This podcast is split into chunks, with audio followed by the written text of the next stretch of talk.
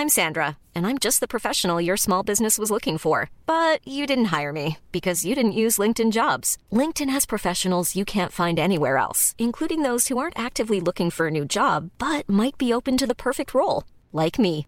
In a given month, over 70% of LinkedIn users don't visit other leading job sites. So if you're not looking on LinkedIn, you'll miss out on great candidates like Sandra. Start hiring professionals like a professional. Post your free job on linkedin.com/people today.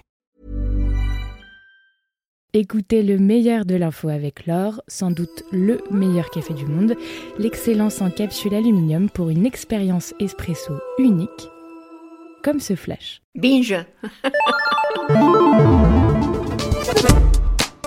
Bonjour, Binge Audio vous informe en ce jeudi 12 juillet, Baptiste au micro. On commence avec l'explication du jour. Mardi 51e minute de France-Belgique, j'ai appris que Umtiti avait ouvert le score en entendant les cris du bar d'à côté. J'étais pourtant confortablement installé à la table d'un pub, grande télé dans l'axe, positionnement parfait. Pourtant l'action est arrivée devant mes yeux avec une quinzaine de secondes de décalage par rapport au bar d'à côté. La raison, ce sont les décodeurs du monde qui me la donnent. Les chaînes de ma télévision fonctionnaient via une box internet. Celle du bar d'à côté était alimentée par la TNT. La TNT, c'est un signal hertzien relayé par des grosses antennes, l'idéal.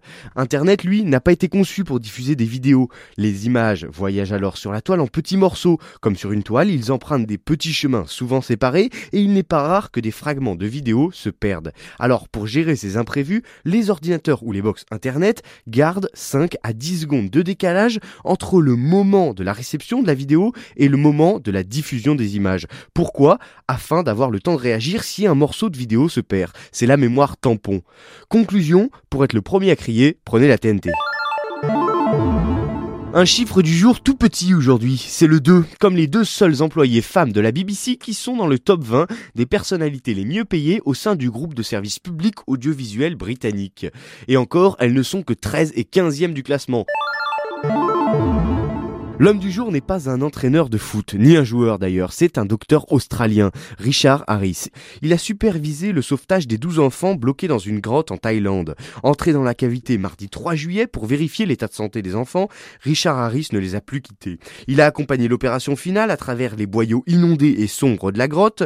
Les enfants ont été amenés vers la sortie avec des brancards. Anesthésiste âgé de 53 ans et plongeur expérimenté, le médecin avait administré des anxiolytiques aux enfants pour une évacuation dans le calme. L'opération n'aurait pas pu se faire sans lui. Il a appris en ressortant de la grotte mardi soir que son papa était décédé le même jour, quelques heures plus tôt. Pour le son du jour, The Rock, Dwayne Johnson, pour les incultes, revisite la Tour Infernale façon 2018. Action et film catastrophe, Skyscraper est l'affiche du no-ciné de la semaine. On écoute. Comment t'as fait pour entrer? Je me suis jeté d'une grue.